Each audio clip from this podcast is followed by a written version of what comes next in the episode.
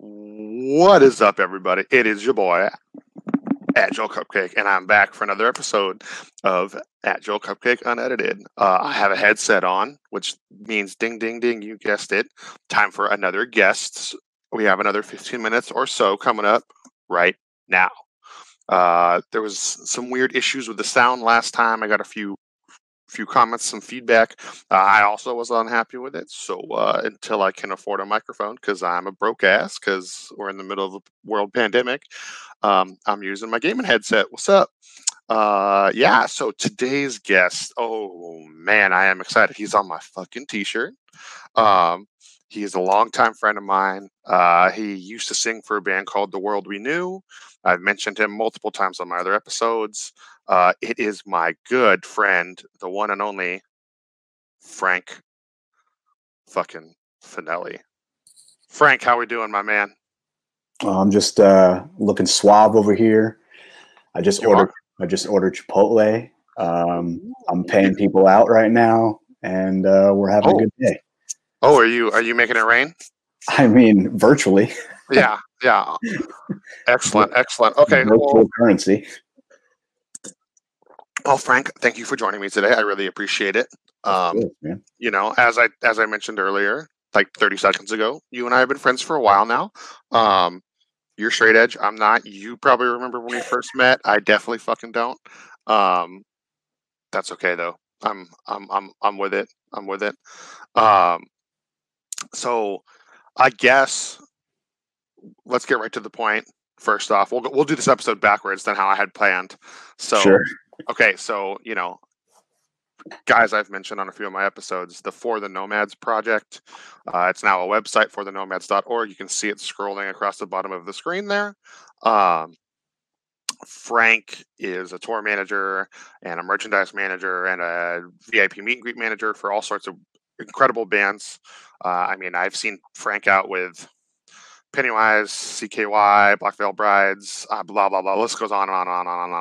Frank tours year round.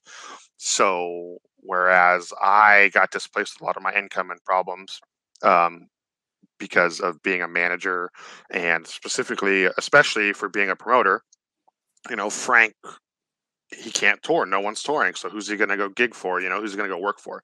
So Frank started a little thing called forthenomads.org.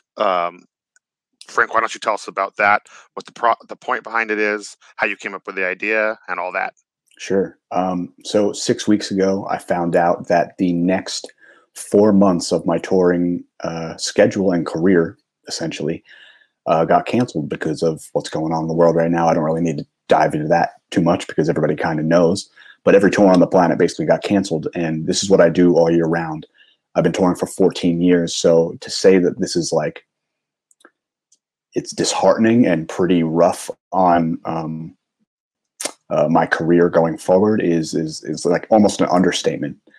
So basically I started forthenomads.org, which is a donation platform to give back to the tour and crew members of the industry like myself who are out of work right now. So we got a formula in place that basically allows people to send us their application and prove themselves as touring professionals with like I said, proof just in general, whether it's from the management team, the band themselves, whoever hired them, and their references. So 6 weeks ago, we launched that as just a GoFundMe called the Nomad Fundraiser. And I mean, within the first 6 hours, we hit our $10,000 goal. And I think at the end of the day, we went up to 13,000 or something like that. Yeah, just I mean, in the first 24 hours. You had like Kevin Lyman from Warped Tour, some of the dudes from Korn donated and shared about it. Like you had like a lot of people that were behind and understanding your point, like real quick, right? It seemed that way. Yes. What started as something I thought 10K was a lot. It's a lot of money for anybody who is in a position like ours. It's like I'm not saying we're making peanuts on the road, but in the grand scheme of things, we just thought, well, if we can make a couple of donations here and there, you know, we can pay out at least our immediate crew member friends. And I was more importantly, just like looking after my guys in the Black Veil team that I was about to go out with, just our crew members. And I thought, well, if this can get as big as we hope it can, then we could help more people, and you know, we can help more crew members that want to get involved here and spread the word around. And just a little while ago, I was starting to pay out over 130 to 150 different crew members worldwide, because we've reached already $36,000 just in a couple of weeks. Yeah. Yep. Yep. I saw that. Yeah. Yeah. You hit that last night, right? Yes. I did another live stream with somebody, and yeah, you were on the big shred, right? Yeah, yeah. The boy John. Yeah, I called it the Tonight Show. I didn't get a chance to tune in. I like saw it like after the fact. I was like, damn it, why didn't I I didn't see that. So yeah, I was also you know, slinging dog food to rich people at the old day job yesterday. So if I had. I'm not saying that I don't have the ability to go get a regular job right now, because I'm not above it at all. Yeah. But I'm so deep into what we're doing right now and seeing the success of it grow that I don't want to do anything else. I'm okay on the back end right now. I have a savings. So this is more so for everybody else that may not be in my position. Yeah. Yeah. Which makes sense. So, well, that's awesome. So, I mean, yeah, I was going to say, you've been doing like Instagram Live from like your personal Instagram with guests, having people talk about it and getting, you know, getting those people to say to donate. You know, I know, like you said, you were just on that live stream last night, podcast. Yeah. I think it's a podcast technically, right? Yeah. He records it all. Yes. Yeah. Yeah. And then it went up on a Switch. Yeah. I've been doing a lot of that. Yeah. And then I know that you've been having all sorts of people join you and stuff. So like, you know, I know you're probably going to keep doing more of that. So everybody that's watching this, you know, find Frank on Instagram. It's just it's at FG Finelli, right, Frank? That's Twitter. FG Finelli is on Twitter, and Instagram is Frank TWWK. Oh, that's right. And then For the Nomads on Instagram as well. Yeah, yeah. I tried to avoid making socials for all this, and then it got like to the point where we had so much different content. Yeah, well, and people are. You probably got overwhelmed by people just tagging you all the time. Yeah, so. Like I want to repost everything, but it's hard. I don't want to bombard anybody and people get annoyed with me either. I want to, you know, this is a very difficult thing that I'm doing right now, because if you put it in black and white, you're asking for people in a pandemic to support other people, and like human beings are nasty. So I'm sure a lot of people have told you to fuck off, or at least thought about it. You know what I mean?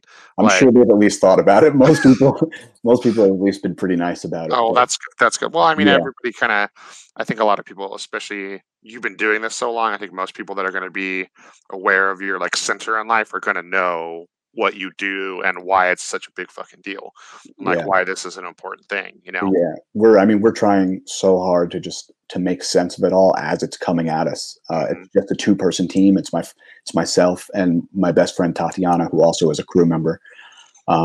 We're just pedal to the metal on the whole situation. Yeah, I see no stop as long as people want to come along for the ride with us. You know what I mean? Yeah, well, and I think the nice thing is like, you know, like I mentioned a little bit ago here, like, you know, Kevin Lyman, the guy who founded Warped Tour, is like completely behind your projects and supports it. Like one of the dudes in Korn like donate money already, right? Or I don't know. Maybe. Oh, I don't know. I heard that, or like one of them reposted it or something. I don't know. I heard that through the grapevine somewhere. I don't know. I know you're not allowed to tell who gives you money, which is fine. I don't care. But the fact of the matter is, like, the fact that people are even making up rumors like that, like, that's good, because I know for a fact that most bands would be supportive of their team in that way. You know what I mean? As should be, you know, managers. I mean, I am, you know what I mean? I can't tell you how many times, like, having a band come through might have been a much more painful process if they didn't have like a great TM or a good road crew to help with change offs, or like, you know, there's the whole, you know, Twitter's favorite subject of like merch rates and stuff like that. You know what I mean? But when you have like a good person like yourself on the, you know, I mean, how many shows have we done together? You know what I mean? Where it was like, it could have been like, oh, you want a merch kit?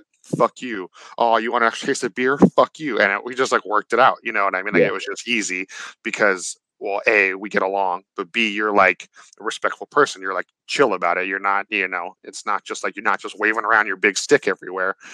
because you're there with the band or whatever, you know. So I mean, being somebody who toured for a long time, like, you know, I was on the road for not anywhere near as long as you, but like I went out for, I did it for like 5 years, and like the you know, when you do a good job, the bands appreciate you. And, you know, I don't think fans, like people watching this that don't understand the behind the scenes, you know, like the bands are able to be more sane and focus on their craft of putting on a good ass live show for them because of people like you. Yeah, they definitely have to worry less with a crew behind them, for sure. Yeah, which I think is why it's important. And that's why I think what you're doing is important, because I feel like some people are probably like, oh, yeah, like, oh, you know, that's probably just like the band's friend that tours with them. And it's like, no, like there are people that have that as a career. You know what I mean? Like, I mean, I know when I toured all the time, my friends that went to shows, they didn't get it. They'd be like, so what are you doing for the band? And I'm like, oh, you know, like I handle their finances. I make sure they get paid. I make sure they get fed. I make sure they're to the venue on time. And they're like, oh, so you're a babysitter. I'm like, well, sure, whatever. But I get paid more than most other babysitters though. So, yeah, you know, it's a situation where the reason why this is crew members only for right now, we're building a platform to where we can allow others in, but the reason why it's crew members right now is because the bands have a fan base that we don't have access to in the grand scheme of things. You know what I mean? No, that's not even in the grand, just period. You don't like there are very few people that are like merchandise gurus, whatever you want to call it, that like break that ceiling, and they shouldn't be trying to be. If you're one of those people and you're watching this, shame on you. But you know what I mean? Like you're there to like, you know, I'm sorry, I hate that when people are like, oh, like I'm a figure in the industry. It's like, no, dude, you're a fucking front of house engineer, or you're a fucking merch guy. Like, that's cool that like people dig you and you're funny and maybe you have a good personality or whatever, but like you understand your little world of the music industry, but then, you know, anyways, that's a negative rant we don't need to go on right now. This is the first myself in front of a camera, so to speak, in a long time, but it's not, I'm trying, like, I can't stress enough. This isn't for me. Like, this isn't for my brand or whatever. I guess in the long run it could be, or something like that. But it's, I'm literally trying to pay out hundreds of crew members worldwide that need actual help, because I was in a position at a younger point in my life and younger point in my career where I couldn't afford things in general, let alone during a pandemic when I wasn't able to work. Like, exactly. This is all I've done for 14 years. Mm-hmm. I've had maybe 2 jobs outside of this ever in my life. And I'm in my 30s now. So it's like, that goes to show you, I'm okay for right now, but the 21-year-old version of me is not okay.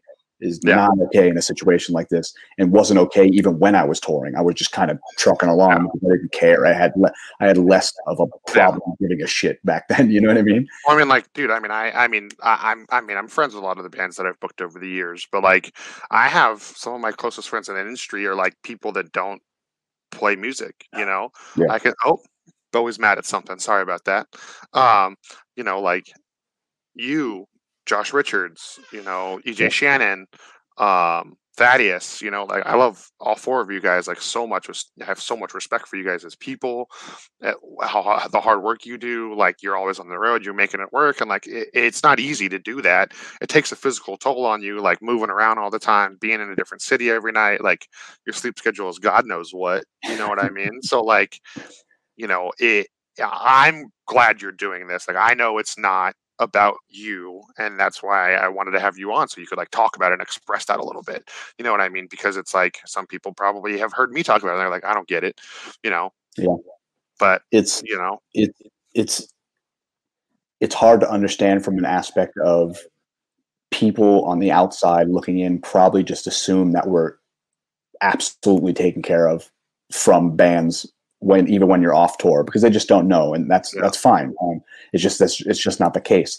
Everybody that I've worked for has taken care of me while we're on the road, but it's not, you know, I'm an independent contractor, and so are most of everybody that's involved with this right now. Everybody that we're paying out, nobody's on retainer. Nobody gets an income when they're not touring. It's just most of us probably don't even have health insurance. I don't. So like I don't have a 401k or anything like that. So this Same. Is just a situation that we put together that happened to work to where we can probably pay out several hundred different crew members a little bit so they can take care of a little bit of their issues that they're having during the situation. Yeah, so, which is, you know, that's awesome. That's like, you know, there's not enough, you know, some of my earlier videos with like the pandemic and how to cope and deal, like we have to get through this together. Like we're the same species, yeah. like religion, color of our skin, dietary needs, sexual preferences, whatever, like it doesn't matter. We're all on the same planet. So I've been very excited to have you on the show ever since you said yes to me a couple weeks ago, because like, you know, I feel like you might not like preach some of that like cheesy positivity like I do sometimes, you know what I mean? But like you still believe in like us working together and us coming together. And I mean, like you started something to do that. You know what I mean? Like not a lot of people can say like, hey, my peers are fucking suffering. So I am going to be the person, or I have this idea and I want to try to help them. You know, everybody will say, oh, like, yeah, that'd be great. You know, like I have a group chat that's full of promoters and all of us are like, well, no one gives a shit about us. Yeah. But none of us have gone out and tried to make it on me for us. Also, I'm sure all of our scenes would rip us apart if we did that, but that's not the point. You know what I mean? You know, so I've gotten some of that. Don't worry. I mean, I don't publicize it for well, yeah, of course. You don't need to, but I've had people that are higher up than me in this industry try to get the word out try to get the scoop from me about who it was. And I still haven't brought it up. I'm not even going to bring it. I don't care. You know what I mean? You got to do, well, just to go further with that is all you have to do is for anybody who's potentially standing in your way or telling you that you're lame for doing something like this is just to prove them wrong with your action. You don't have to specify what it is or who they are, et cetera. Yeah. Right now, right before I got on this this stream here, I was paying people hundreds of dollars, and many of them strictly just because this idea happened to work. That's it. I don't have to do anything else. I'm physically doing what I said I was going to do, just on a larger fashion that I thought I was going to be. Yeah, which is awesome. And that's all it is. I just had an idea. I'm not a fucking influencer. I don't have thousands and thousands and thousands of likes and followers and things like that. Yeah. I'm none of those things. I don't even play in the band anymore. I did that in like I call it my past life. Yeah. It's just I had an idea and got a lot of people together to spread that idea. Not willing. I didn't force them to do so. They did it on their own free will. And here we are weeks later and we're still talking about it. We're still doing it. I'm still paying people out and still people getting people on board. Well, so, yeah, like you, because you went from a GoFundMe and then now you have a full blown website with like social accounts and all that. And you went from the goal of 10 grand to, you said you hit 36 last night, right? Again? Right, 36. Yeah, so it's like, dude, that's incredible. Like, I'm sure all those people appreciate it. You know, haters be damned.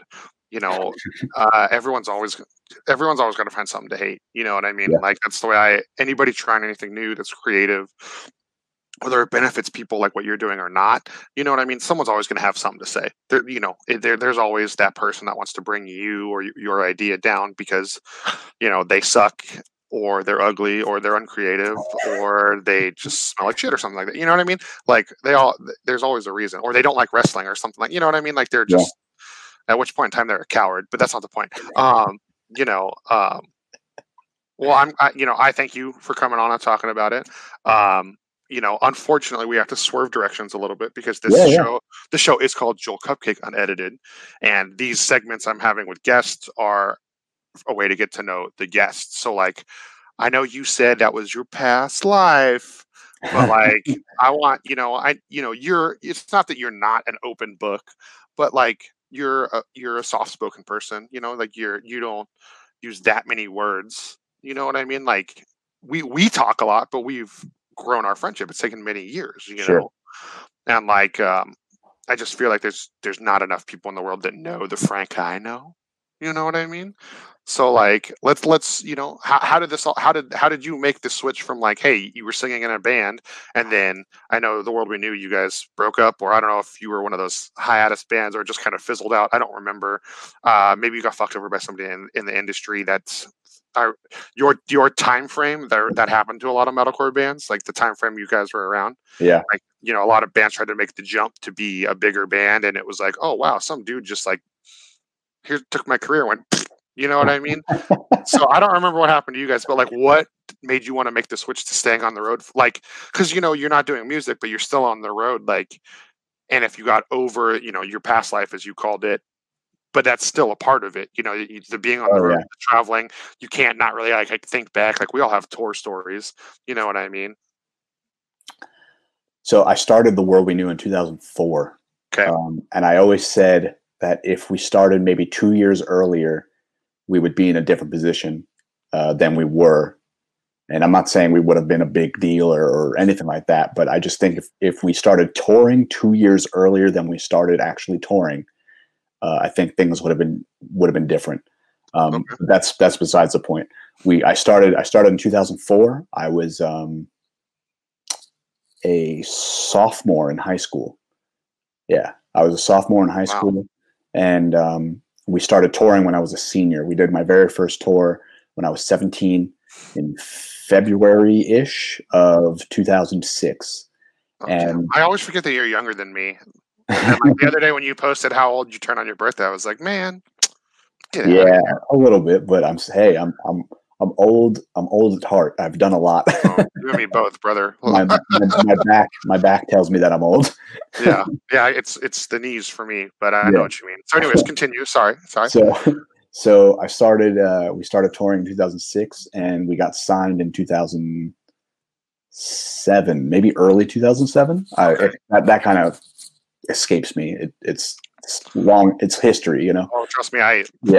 Dude, I did like a couple episodes back. I did like a 2-part of like my history and then like how Pat from Arsonist gave me the nickname Joel Cupcake and all that stuff. Mm-hmm. And man, like telling that story was so spotty because I just like between like the late nights, you know, you don't sleep well on tour, and then like, you know, I unfortunately have the affliction where I drink a lot. You know what I mean? Like, and then also getting old, I'm like, shit, I don't remember like half the stuff I want to talk about. You know, so I feel you. Yeah. So. Got signed in 2007, and then we really like we put out our first record with Seven Dagger Records, and we really like went gung ho. We went really deep into touring, and without giving the whole history of the band or whatever, we signed to 2 other labels after that. We released 2 other records, and we toured fucking forever. I remember Jasta when we signed to Stillborn. Jamie from Hatebreed. Yeah.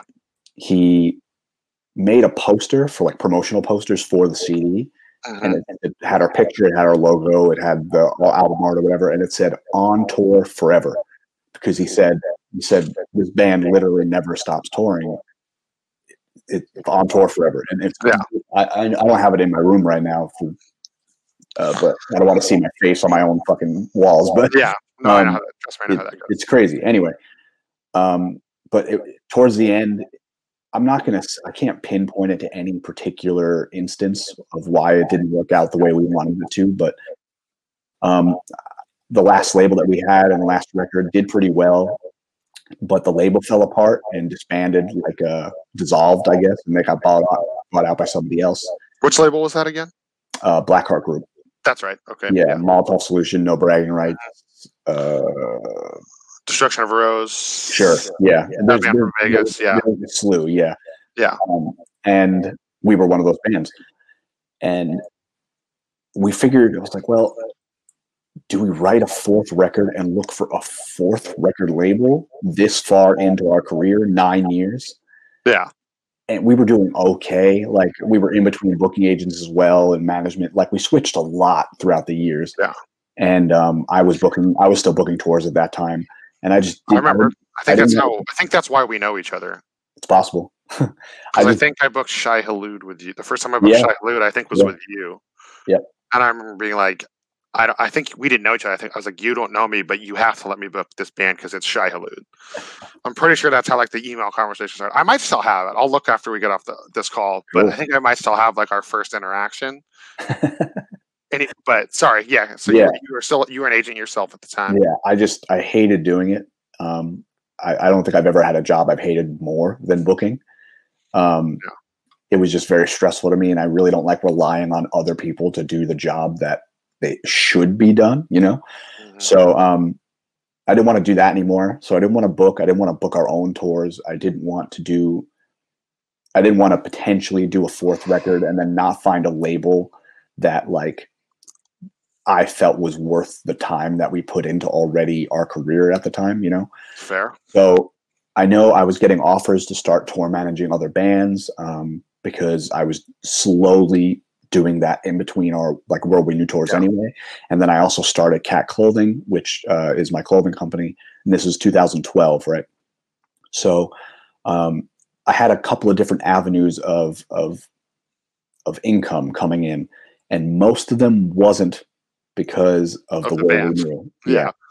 And cause that's hard. That's very, very difficult, especially in like a smaller metal band or whatever. It's towards the end we would, you know, we'd pay each other out and whatnot at the end of each tour, and we were okay on the road. But as a 20-something-year-old trying to build your life, it's not necessarily the greatest for your mental health when you come home from a tour after 6 weeks. You pay your rent, and then you like have $100 for groceries, and then you're just hoping that it lasts, like that kind of situation, you know? So I was getting those offers to tour manage and things like that, and one popped up across my desk. A booking agent friend of mine needed a tour manager for Bam Margera. Mm-hmm. And it was for money that I've like never seen before in my life. And I couldn't fathom how I could be getting that paid, that specific number weekly. It just didn't make sense to me.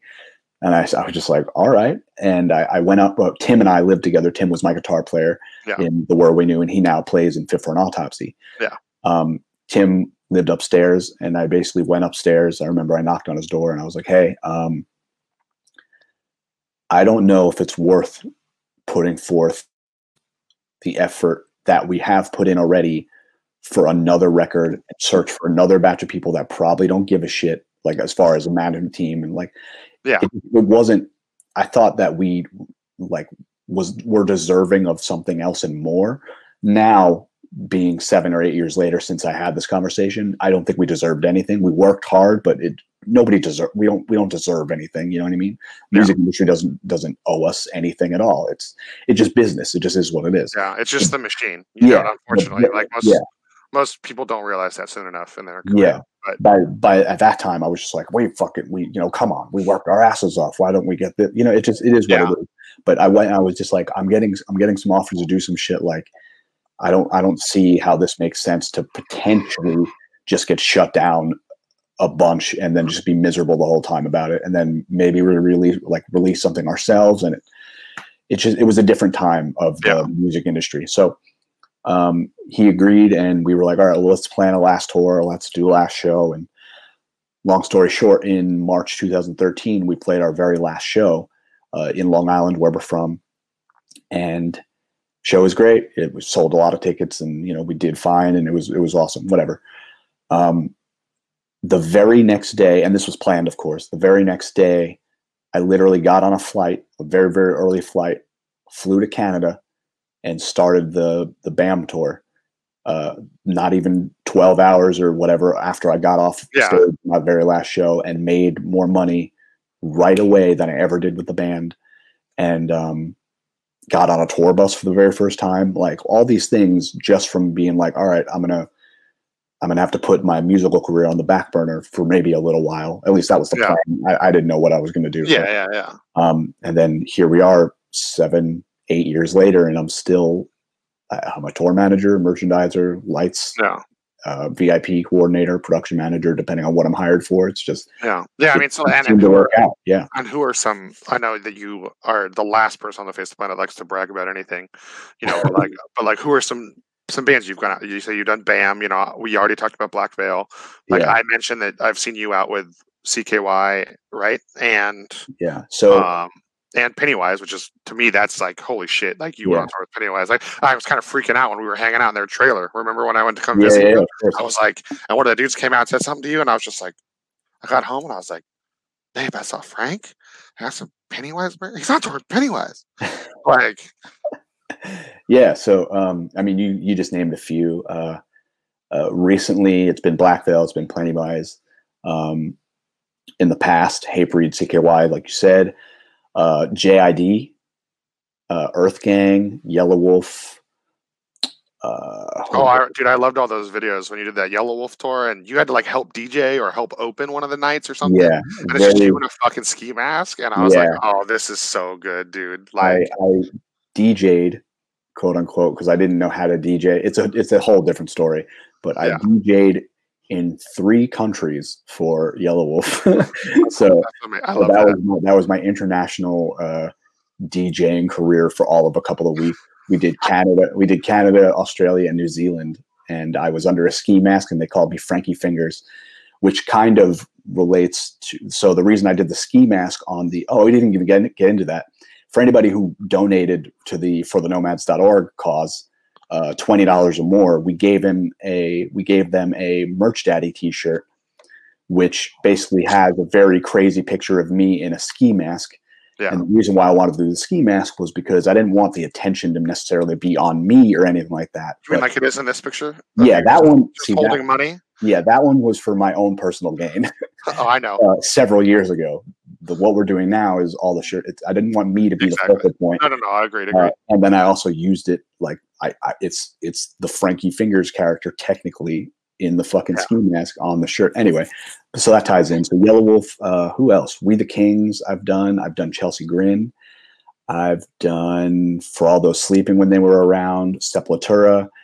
I've done Amuré for a really long time. It's funny we didn't talk about that yet. Amuré I did for a really long time. That was like when I think, like, because we were already friends, but I think there's a couple times we came through with Amuré, and then like we're both in that wrestling group on Facebook. You know what I mean? Yeah. And I think like those two things, like really, like I feel like that's when we started to get a lot closer. Yeah, yeah. Because it wasn't like I wasn't just like that crazy drunk dude you saw like every 6 months. Like we actually like had conversations, did a little business together. Like I've definitely matured a lot in the last couple of years. You know what I mean? Like as far as like on a mental, like, you know, adult level, I guess. You know, because I was always just like that dude that just like loved throwing shows, and that's what I did, and I partied, and you know, I know that. I mean, I can admit my own. I don't want to say it's a flaw per se, but I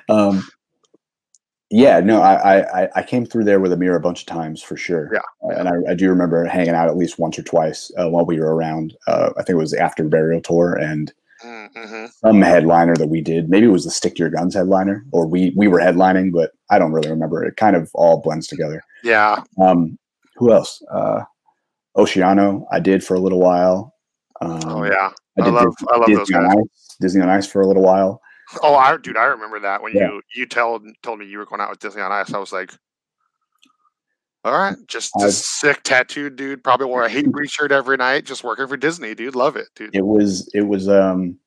It was entertaining to say the least. But yeah, I mean, after 14 years, I've kind of tried to go across many different genres and platforms just to grow my career as much as I possibly can.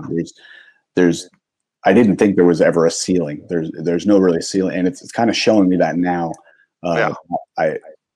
The more I work at something, it kind of just works in my favor. I don't have a whole lot of quit in me. I've noticed. I may have broken up the band or whatever, but and this is a long time ago, but we didn't fail. We toured for a really long time and we achieved things that a lot of bands don't get to achieve. I got to tour with my favorite bands on multiple occasions. Yeah. You know what I mean? Like things like that don't happen to a lot of bands.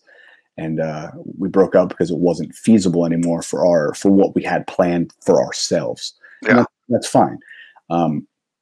But then I had my information backwards when I spoke earlier. Sorry. So, I mean,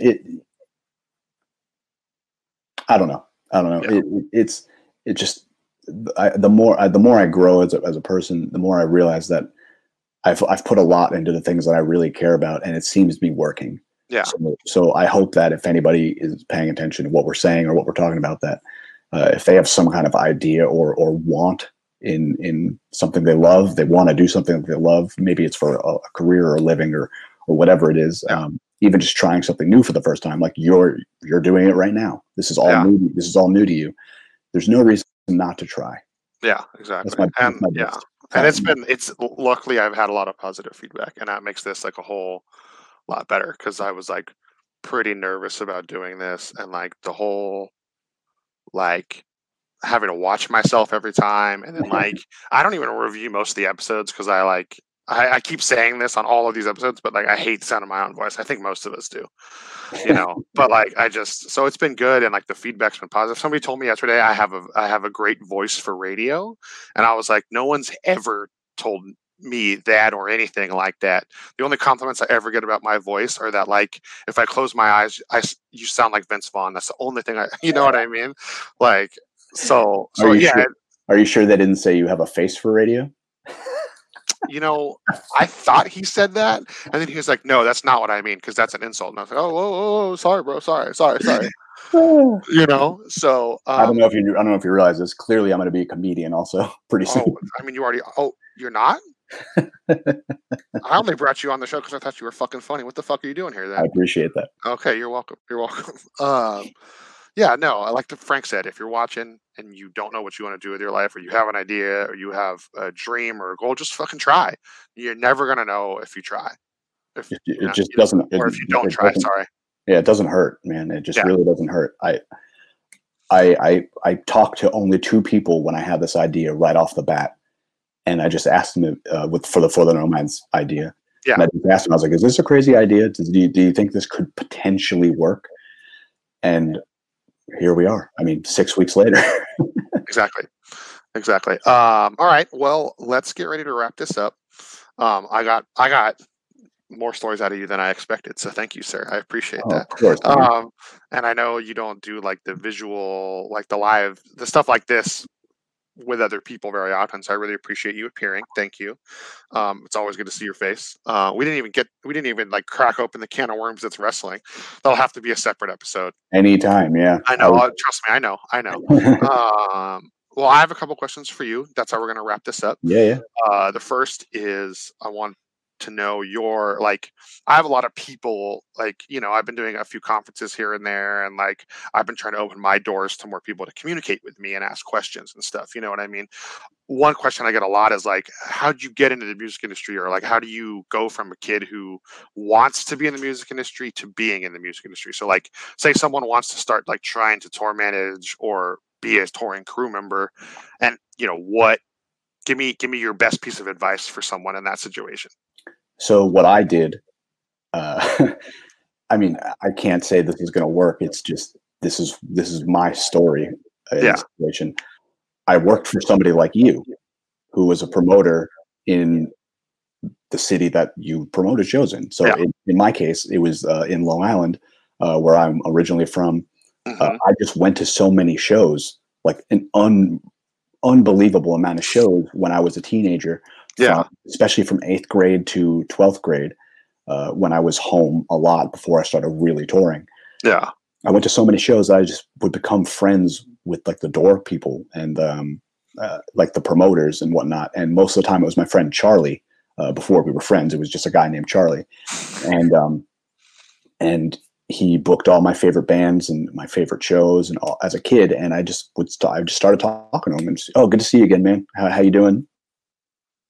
And one day he was just like, "Hey man, we have this big show coming up, but I just can't do it all myself. Like, would you mind if I taught you how to work the door or whatever?" I'm like, "I'm sure you can count." And I was like, "Yeah, I could count." So I would like work the door for the shows, and I would help him do runs for food, for like catering runs and things like that. And it was just like that guy showed me the ropes right away, but it was because I was nice to the people that I saw all the time.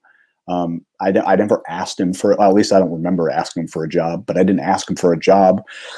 He would pay me what he could every now and again and like buy my food and shit for the day. Like, but I never really asked him for money. Yeah. He just taught me how to run a show essentially. And here we are 14 years later, I'm tour managing, which is essentially running the show. You're the boss of the show in the grand scheme of things. Yeah.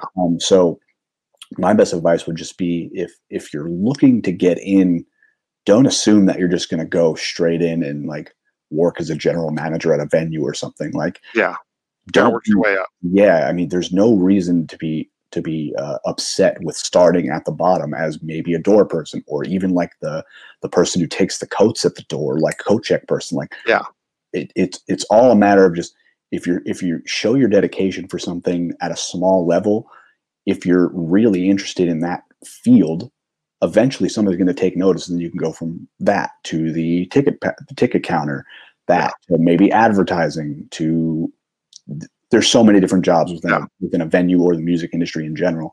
It's just, I started from right down here, and 9 times out of 10, you're not going to make a big jump right away. Yeah. So that's my best advice. I would always say try to start early, or try to start small in a venue. Maybe right now, not right now, of course, it's a different situation, but that's how I got into it. I literally I started working the door at shows for the leading promoter in Long Island for the shows that I was going to. Yeah. Yeah. Cool. Okay. Rad. Yeah, I agree with, I'll ask Frank the next question in a second. I agree with that. I've had a bunch of people in the last like 2 years, like if you're a local person watching this, you know, you've seen a lot of the pinup team, like all these people in and out, like who the hell are these people working for you? Everybody lately, a lot of them have come in like having an expectation, and then they're like, oh, I can't do this role or that role or this job, or like, why don't I get to talk to the bands? Why do you get to do that? And I'm like, well, A, I'm the boss. B, the bands don't know who you are.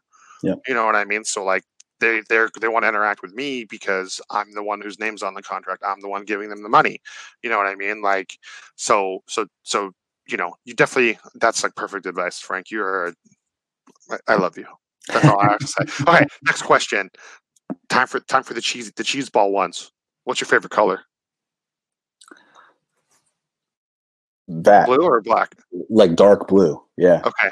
Okay. Yeah. Tight. That's the second person that said dark blue. Awesome. Black's not a color. It's a shade. You're such a smart ass. I love it. What's your favorite food? Ooh, it's a toss up between pizza and mashed potatoes. Okay. I didn't know that about you. That's awesome. Yeah, I knew you liked pizza, but not like the mashed one. But not the mashed potato thing. That's the mashed potato thing. That's new. I like that. I like that. Okay.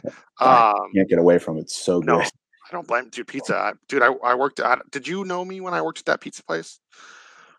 I think you've told me about it. Yeah. So like early days of me being a promoter, I worked at a pizza place for like my day job. And like, that's what I did. I just fed the bands fucking gourmet pizza. I smelled like pizza. I probably looked like pizza at some point in time. You know what I mean? So that's awesome. Okay. Music. Is there like a new band or an album that just came out or something that you just like can't stop bumping that you just love? Like whether it's like a new band you want to plug, or like, I don't care if it's the new Eminem CD and love it. Unless you have a different question about old bands that I like. No. Okay. Then I'll do both. Okay. I'm obsessed. It's a CD that I didn't listen to for a really long time, because it just, between computers and whatnot, it just got lost somewhere, and it's not online, at least that I've found. It's a band from Norway called Purified in Blood. I know that name from some of my old friends out here. It would be an absolute miracle if anybody from that band saw this. So no disrespect. I don't care about any CD that this band has except for this one. It's called The Reaper of Souls, right? It is unbelievable how good that record is. And I swear to you, nobody on earth knows about it. Like, so few people know about that record. Metal band, they could have easily been in the realm of like a heavier Agile Dying or what it's that realm. It's early 2000s metalcore, them and like, I don't have to give you a list, but that's the style. The band is incredible. So that's for old bands that nobody fucking knows. That band is insane on that one record. Okay. I listened to that a lot recently because I just got it back. Like I just found it. Oh, okay. Yeah. My old guitar player sent me it. He's like, dude, I found it. Here it is. And I was, oh my God. So yeah, I've been listening to that a lot. And then new bands. There's a band from Virginia called Heaven's Die. Oh, okay. Yeah. That makes me want to just like, flip a car over, like, oh wow, okay, yeah, I just want to like flip a car with my bare hands whenever I listen to that band. Not a merch table. No, because I have more respect for my merchandise. I know. I had to. I'm sorry. I've only done that to another merch guy once. It's such a bummer. Okay, to be fair, I did it to Don Woodruff. You know Don, yeah, because we were at, I don't know where we were. but I was hammered and he was throwing pennies from the tip jar at the back of my head. I think it was doing a Metal Hardcore Fest at the small room at the Palladium. Sure, yeah. And like, I had to do merch up on that balcony. Yeah. He was like throwing shit at me from the balcony. Yep. So I ran up there and I was, we were having a good time. Like I wasn't like angry. Like we were having a good time. And like, I remember, I think I flipped this merch table over. I'm sure him or one of the Thickest Blood guys will probably call me out about being wrong about this, but I don't care. That I remember it happening and him being decently mad, but I don't care. Yeah, it sucks for sure. Yeah. But, Heaven's Die is incredible. Sick. Okay. Our mutual friend Sean got me on Static Dress.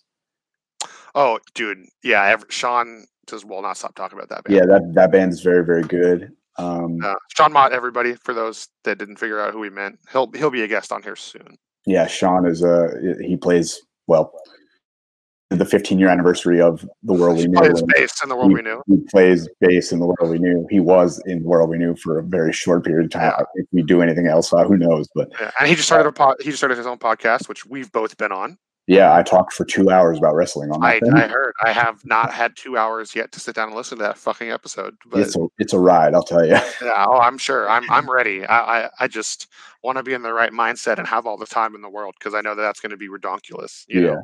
So. Okay. Well, that's cool. Yeah. Awesome. So Static Dress and Heaven's Die. I'm familiar with Heaven's Die. Static Dress I haven't actually listened to yet, but I'll check out. Okay. Last question, and then we're done. We're finito. What is equality, especially like I said, I feel like, people that are behind the scenes like us, like I have been lucky to be in the spotlight a lot, whether it's because people want to know me so they can get into shows for free, or maybe I am funny and people do like my personality, like whatever it is, like I feel like I've been on the spotlight a little bit more than most behind the scenes people in like at least my local community or like the West Coast, but you being that too, how that goes, I feel like what's something that all these people that interact with you or see you teching or TMing or running VIP, like what's something you wish more people knew about you, like a quality or a trait or something you love? Wow.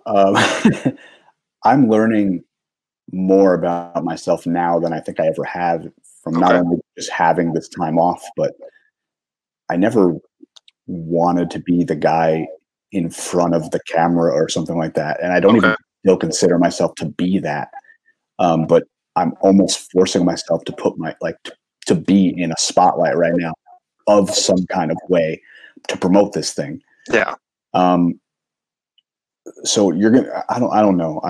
I don't know how it pertains to what I'm doing now, but I'm trying to be more giving as a human in general and more positive, like you said earlier. Because you're right. I'm not a mega PMA dude by any means. Yeah. You're not one of us like fucking, left coast dorks, dude. It's fine. I get it, dude. I'm more like a realistic person, or at least that's how I look at it. I try to look at every situation as like this is the good part. This is the bad part. Mm-hmm. It's likely going to be bad. Like that's kind of how I wired, or how I'm wired. Okay. And during this whole thing with For the Nomads and what we're doing now, I'm trying to rewire my brain to where I'm seeing positive things happen in front of me, even in a world that's full of absolute dog shit right now. And I'm trying to rewire my brain to be like, well, this is working, and it's hard. It's hard to get people on board and hard to do these the ideas that we're coming up with to push this thing. But yeah. But it's working because a lot of people are getting together to do something good. So exactly, it's showing me that if you utilize your reach and your access to other people that I may not know, you may not know, etc., we could work as a team to grow something good together. And that's showing me that not everything's a fucking miserable landscape in front of you. You know what I mean? I originally, before I had this idea, sat in my room and was absolutely devastated that I wasn't going to tour for the next X amount of months. We didn't know how long, but I still don't know how long. But, still don't. Yeah. it just, I was miserable. I was absolutely miserable. I just sat on Twitter reading everybody's bullshit, just upset. And then I had the idea, and 6 weeks here we are. I'm still working every day to not be upset about what's happening and to use what I have to the best of my ability. Okay. So this isn't like you just say, something about me that people don't know is I'm not a very happy person. I'm not a positive person most of the time. I have a lot of friends and acquaintances because I'm not a piece of shit, but I'm now trying to do my best to, as a human, as an adult person, just to be a more positive human being and to be a more, uplifting soul or something. You know what I mean? Like, I don't even know what to call it because I'm not used to it. So I'm just trying to do something positive here to. Well, I'm the cheesy one of the two of us. So you're trying to be a beacon of hope. Yeah, I guess. Gotcha. I've had a lot of people reach out and say very nice things. So it's kind of just showing me that you don't know who you could reach. You don't know. I don't know a lot of these people that we're paying out with these donations. Yeah. Even though they're in my field and they're technically colleagues of a certain way. Yeah. I don't know a lot of these people, so it's just showing me that we can utilize whatever we have for a good reason, not for just ourselves and our monetary gain. You know what I mean? It's just, and I'm learning every day. So if you don't know anything about me, I'm usually not, I'm fine. You can always approach me and I'm not going to like, who the fuck are you? Get away from me. Like, I'm not like, just usually, hi, nice to meet you. And then I'll just shelter myself again and be off to whatever, you know, now I'm trying to be a different, more outspoken and positive individual. That's it. Yeah. Yeah. So when tours start happening again, anybody that watches this, if you see Frank, this is what I want you to do. Walk up to him and go, oh shit, you're Frank. I saw you on Joel's show. You fucking toured with Hatebreed. That's so fucking sick, at the top of your lungs. You have to just yell that at Frank. I'll be very excited to talk about anything hatred related. I know you will. That's why I said it. Yeah, man. And I mean, honestly, I think that's a cool, I'm very like kind of put back by that revelation. Cause like you said, like, you're helping these people you don't know, but they're technically your coworkers or the same, but like at the same time, there's like that awkwardness in the music industry where like, you know, you're talking to more crew members than you ever have. I'm talking to more other promoters than I ever have to see how they're handling this. But when things were normal, like there's always the chance that other promoter is my competition, just like these other crew members could take a gig from you. So it's like, it's really interesting to see how people are changing and how we are having to come together and like learn to work together and do a lot of basically what you just said. So, yeah, I hope that's, I mean, I don't know what we're going to turn into, what this fundraiser is going to turn into or anything when this all goes away or things get back to normal. I have no idea, but now I have a database of a lot of really hardworking people in the industry that I could reach out to if I need somebody on my crew.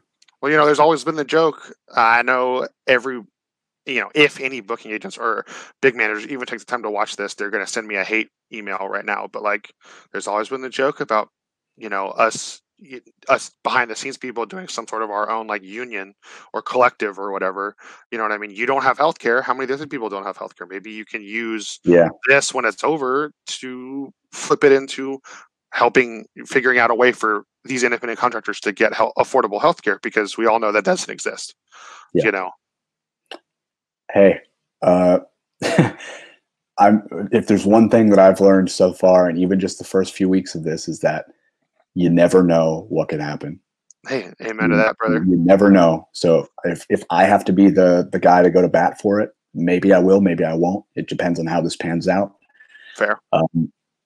I don't mind. If I'm able to help the people and the industry that gave me basically half of my life and half of my memories and half or maybe even more of the best times of my life, then I don't mind being that person. I'll do my best for anybody involved if I can do so. Excellent. That's all I wanted. Okay. Well, Frank, I told you this was not going to take this long, and it took this long. So I appreciate you, my man. Thank you so much for coming on, everybody. Thank you for watching. Thank you for listening to Frank. He is a great dude. He's a good friend of mine. He is also a good brother. And, you know, thanks for listening to him tell his story. Thanks for getting to know him unedited a little bit. Thanks for continuing to listen to me babble on. I don't know how I broke 100 subscribers in a month, but thank you for all of those of you that have done that.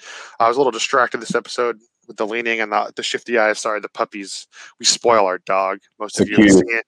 I was saying, most of you have seen her. She's pretty cute. So she's been a little needy this morning. So I apologize for the lookaways and the door creaking and all that. So, but anyways, it's all good. You know, I'm low budget. I'm doing this at home. No sponsors, no bullshit, no editing, no second takes ever. It's the hardest part about this. I'm going to fuck up one of these days, but anyways, Frank, thanks for having me. Everybody, Frank's links will all be in the description of the video. The main thing you need to worry about is forthenomads.org. Please check it out. If you are watching this as one of the lovely people in Frank's life and you have no fucking clue who I am, please hit subscribe. If you don't want to subscribe without knowing me, DM me on Twitter. Let's get to know each other. I'm a nice guy. I'm easy to talk to, especially if you love tequila, wrestling, or metalcore. Let's go. I'm not gonna do any of these things with people I don't like. So that's fine. I'm not. Oh, no, I'm not telling them to you. No. What I'm not doing any of these things with people I don't like. So I go to bat for you 100%.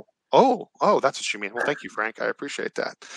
Yeah. All right. Well, everybody, this has been another episode of Joel Cupcake Unedited. 15 minutes or so. We're emphasizing that in every episode, Frank, if you haven't caught on. With Frank Finelli from The World We Knew and For the Nomads. He's also a badass. Thanks for tuning in, and everybody stay safe.